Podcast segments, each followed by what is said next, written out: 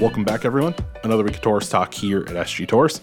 I'm your host, Matt LePan, and we are joined today by a very familiar voice here on the podcast. It is Sean Gallagher, our area sales manager for Southeastern Massachusetts, the Cape and Rhode Island, and that whole area down there from Mitsubishi Electric. Sean, welcome back to the podcast. We're happy to have you back on. Matt, thanks so much for having me. I'm happy to be here. Today, we are talking a relatively new product. Some of you might know it, others might not. And this is the IntelliHeat dual fuel system through Mitsubishi Electric. And this is really an exciting, newer product for folks that's been out for a few months, but we really want to dive into it here with one of our experts from Mitsubishi Electric. So, Sean, first off, what is an IntelliHeat and you know what are some of the advantages that folks will have if they start using this so the IntelliHeat coil is a packaged or cased coil uh, that's made to fit on anyone's gas furnace. Uh, so not applicable with oil furnaces, but it's made to be put on a gas furnace.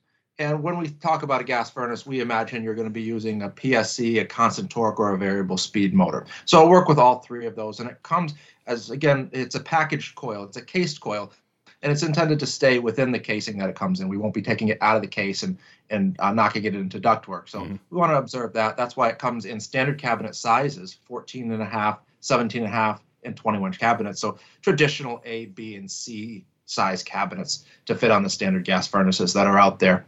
There's advantages are many, but just to, from the 30,000 foot view, is this will be able to go right on an existing gas furnace. So maybe somebody has a gas furnace with plenty of life left in it. Maybe it's 10 years old, something like that. And they say, geez, I really want to add air conditioning, or I want to add a heat pump, or I want to add a cold climate heat pump. Mm-hmm. So they can do that. They can put this coil on and they can go ahead and attach that on a one to one setup with our P series condensers.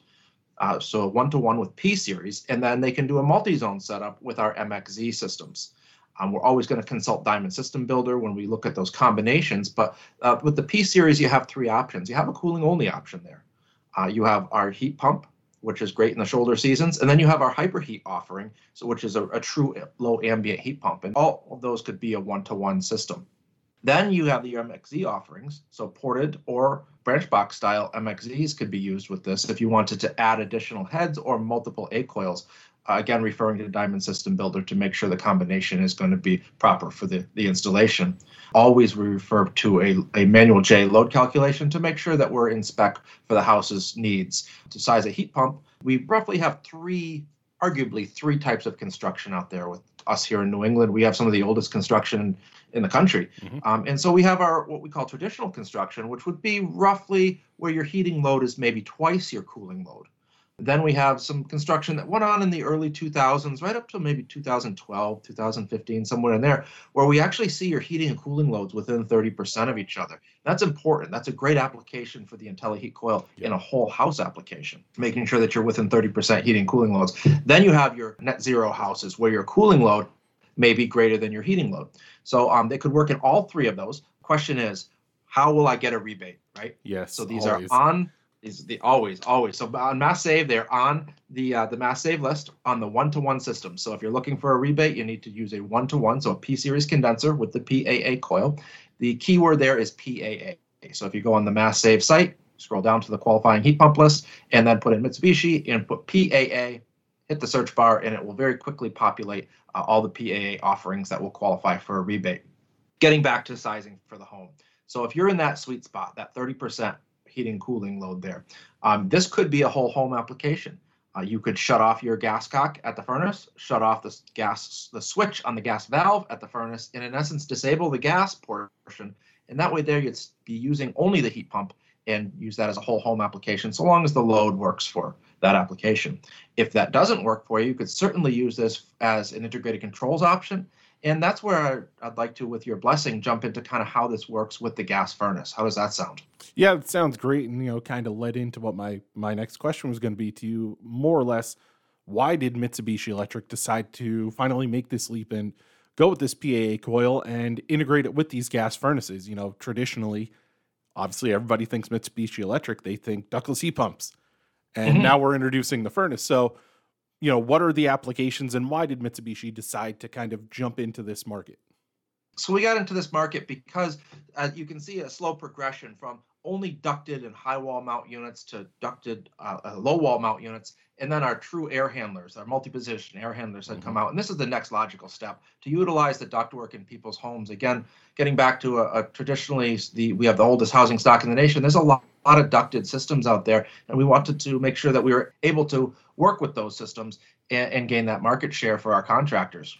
So adding this to the existing home or adding this to a you know a brand new construction is a great option that you can do. You could utilize the existing ductwork for part of the home and still add an evaporator, maybe a wall mount or high wall mm-hmm. mount evaporator in another portion of the house. So I want to make sure that folks are aware that just because you're utilizing the existing ductwork, don't forget about putting you know a head in a, in a master bedroom to create that oasis zone yes. or something like that. You're certainly leaving money on the table if you aren't thinking outside that box. Yeah, it's like you're reading my mind. You know, I, that was my next kind of jumping off point was this isn't something that you are restricted with, right? A lot of people would think, oh, you're putting this coil on it, you're going to be restricted to only using the existing ductwork. No, on these multi-zone residential systems, you know, the MXZs, well, you can port your branch box out and you can put one of your, you know, you can go one line this way and you can go one line the other way the line that goes one way is going to be your traditional what you think of with Mitsubishi, while the other ties into this PAA coil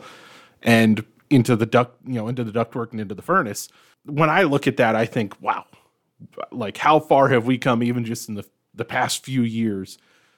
Is this something that kind of when when Mitsubishi was looking at it, you know, what the the thought process was was we want to be in all homes. We don't want to cut ourselves short on getting into these existing homes, especially, you know, us here in the Northeast, like you've said a couple times. It's a lot of existing ductwork, and people don't want to rip all the ductwork out of the walls or, you know, they want to be able to tap into what they've already paid for. So, was that kind of the thought process behind it? Absolutely. And allowing our contractors, especially our diamond contractors, to have a new avenue to apply the Mitsubishi product. When you look at some of these PAA units, you mentioned some of the size in terms of the actual how it fits and everything, but what are some of the sizing options that you can go with on, you know, the actual BTU output and all of that on these PAA coils? So the PAA coil comes in 18,000 BTU uh, all the way up to 42,000 BTU. So 18,000, 24,000, 30,000, 36,000, and 42,000 BTU offerings. And those come in the varying cabinet sizes. So the 18,000 BTU has an A and B cabinet, like we talked about mm-hmm. traditionally. 24 has an A and B. And then as we get into the larger coils, uh, they're going to have the B and C cabinets uh, as options as well for you know whatever they're going to be putting on for the gas furnace. This is a true copper aluminum, not an aluminum aluminum mm-hmm. coil like some in the industry have gone to. So it's copper tube with aluminum fin, which is a tried and true method. Um, it is a true A coil. So when you look at the A and B cabinets, you're looking at a 27.4 inch height. And when you look at the C cabinet, a 31.9 inch height.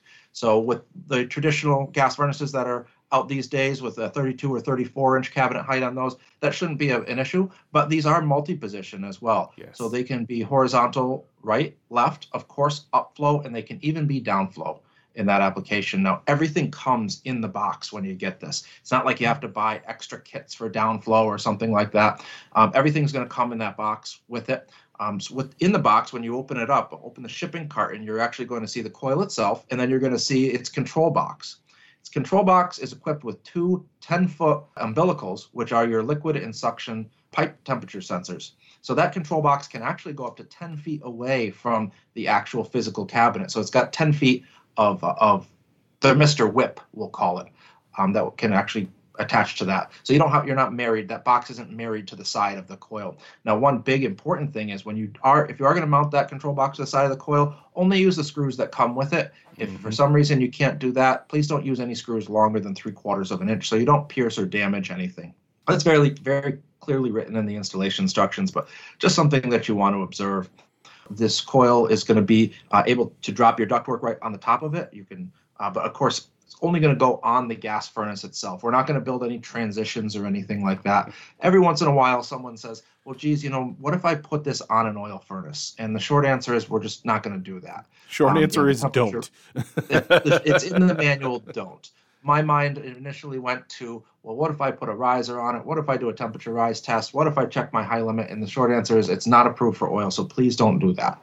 Gas only at this point. The input to this is going to be our trusty old CN105. So everyone's familiar with CN105. Oh, yeah. Oh They've been putting in Mitsubishi since about 2012 is when that terminal came out. Anything that can plug into CN105 can control this. So your options would be MHK2, Kumo Cloud with Kumo Sensor. Very important. If you're going to control this with Kumo Cloud, please make sure you're using Kumo Sensor so that we're not measuring return air temperature for the comfort in the space. We want to be we want to be measuring temperature in the space that we occupy. And of course, you can use thermostat adapter. Now, if you're going to be using our thermostat adapter, very important that you use the PAC 445, not the previous generation of the 444. We want to be using the PAC 445 because that's going to come with the additional whip necessary to wire that into the IntelliHeat control box and make that work. So to recap, your options are the MHK2, Kumo Cloud with Kumo sensor, or uh, thermostat interface. We also have the option of any of our wired controls. Uh, inside there's terminals A and B where we could use any of our Mitsubishi native wired controls. The PAR 40 or similar control would work with this as well. Yeah, that's something that I love is the ability to go into thermostatically controlled furnaces because there are folks that have spent good money on some of these thermostats, some of these, you know, some of these smart connected thermostats and you don't want to say to them, "Well, guess what? Now you got to pay for more. Now you now you also have to do this. Now you also have to do that." It allows our folks listening, you know, the the dealers out there, to be able to go into a home and say, "Look, we can handle a couple different problems here, and we can do it with one option. We're going to go with you know your multi-zone system. We're going to go into here. We're going to connect your thermostat right into this coil that's going to go right into the heat pump." It's going to intelligently manage between the heat pump and the furnace. You don't have to worry about it. You can still use that same thermostat that you have on the wall, and you're going to get superior efficiency. That homeowner, when you tell them that, they're I can almost guarantee you when you start selling this, and not if, when you start selling it, if you're listening and you sell Mitsubishi electric equipment, you're going to have homeowners that they have their jaws drop because you're offering this, and other folks that come into their home that aren't selling this Mitsubishi electric equipment, they're probably not offering this. This is this is a really special piece of equipment. Sure. From a technical standpoint, we have a great e-learning on our contractor website. Mm-hmm. So on, if you go onto the contractor portal and you select learning and then find learning and type in the keyword IntelliHeat, I-N-T-E-L-L-I hyphen heat, you can bring up our two-hour IntelliHeat uh, technical presentation, which is a, just a wealth of information on the installation and setup of this as well. Um, we touched on CN105 being the input for the to tell this coil what to do. Um, the way that this coil talks to the outdoor unit is a good old trusty S1, S2, S3, just like we're used to with our single zones and our branch box systems. So this will speak S1, S2, S3 from the control box we mentioned on the side of the unit back to either the branch box or the ported style condenser or the P series outdoor unit. Finally, we have traditional thermostat wiring coming out of the, the control box and going down to pick up R, C, W1, W2, Y1, Y2, and G on the traditionally wired thermostat terminals on the furnace itself. So that's the way that this will integrate. You can set balance points through this, where after a certain temperature, uh, 32 degrees is one that is the default. After a certain temperature, say 32 degrees, it will switch over to the fossil fuel, and above that, run the heat pump. Uh, again, always refer to your manual J loads to make sure that that is going to be the you know the correct switchover point. With a third-party thermostat, you could go ahead and change that and make the switchover point just about anything that you wanted. So long as that thermostat allows for it, has an outdoor temperature sensor, and, and it's going to work with our our uh, thermostat interface. So, which brings me back to using a third-party thermostat. Please always make sure that you are using a two, at least a two-stage thermostat. So W1, W2, Y1, and Y2. Uh, we wouldn't want to use a single-stage thermostat because that would make the system more of an on-off system yep. and really take away from a lot of the features and benefits. Yeah, definitely don't do that. Don't go and buy. Don't go and sell a really nice heat pump to the, uh, you know one of your homeowners and then have them turn around and be like wait a minute, I bought this heat pump for efficiencies and now it's just on off. It might as well not even be there. You're going to get an angry homeowner and you're going to go through, you know, you're going to go through a decent little bit of, of installation and learning and all that before you get these done for, you know, no reason more or less. If you're, you're kind of cutting off your nose to spite your face there, you're bringing in something really cool that's not going to work as expected. Mm, that's a tough spot when folks do that, and hopefully not one that we ever go down that road with this product. But um, making sure that you you uh, are using the correct thermostat or at least the applicable terminals is, is very important. So you won't be able to use a communicating thermostat. Some brands have proprietary communicating stats that have a digital uh, communication back and forth. So this will only work with uh, traditionally wired thermostats. Mm-hmm. Again, R, W1, W2, Y1, Y2, C, G, those terminals. That's what we're looking for to integrate with a gas furnace. And many of the modulating, fully modulating systems still have those terminals on them. Sean, thank you very much for coming on today. I want to thank all of you out there for tuning in. Make sure to subscribe to the podcast. Apple Podcasts, Google Podcasts, Spotify, Pandora. If you can find a podcast, you can find us. Just search Torrice Talk. Follow along on social media Facebook, Twitter, Instagram, and LinkedIn. Make sure to give Mitsubishi Electric a follow as well. They put out some great information pretty much daily, and you're going to get some really awesome information from them as well on social media.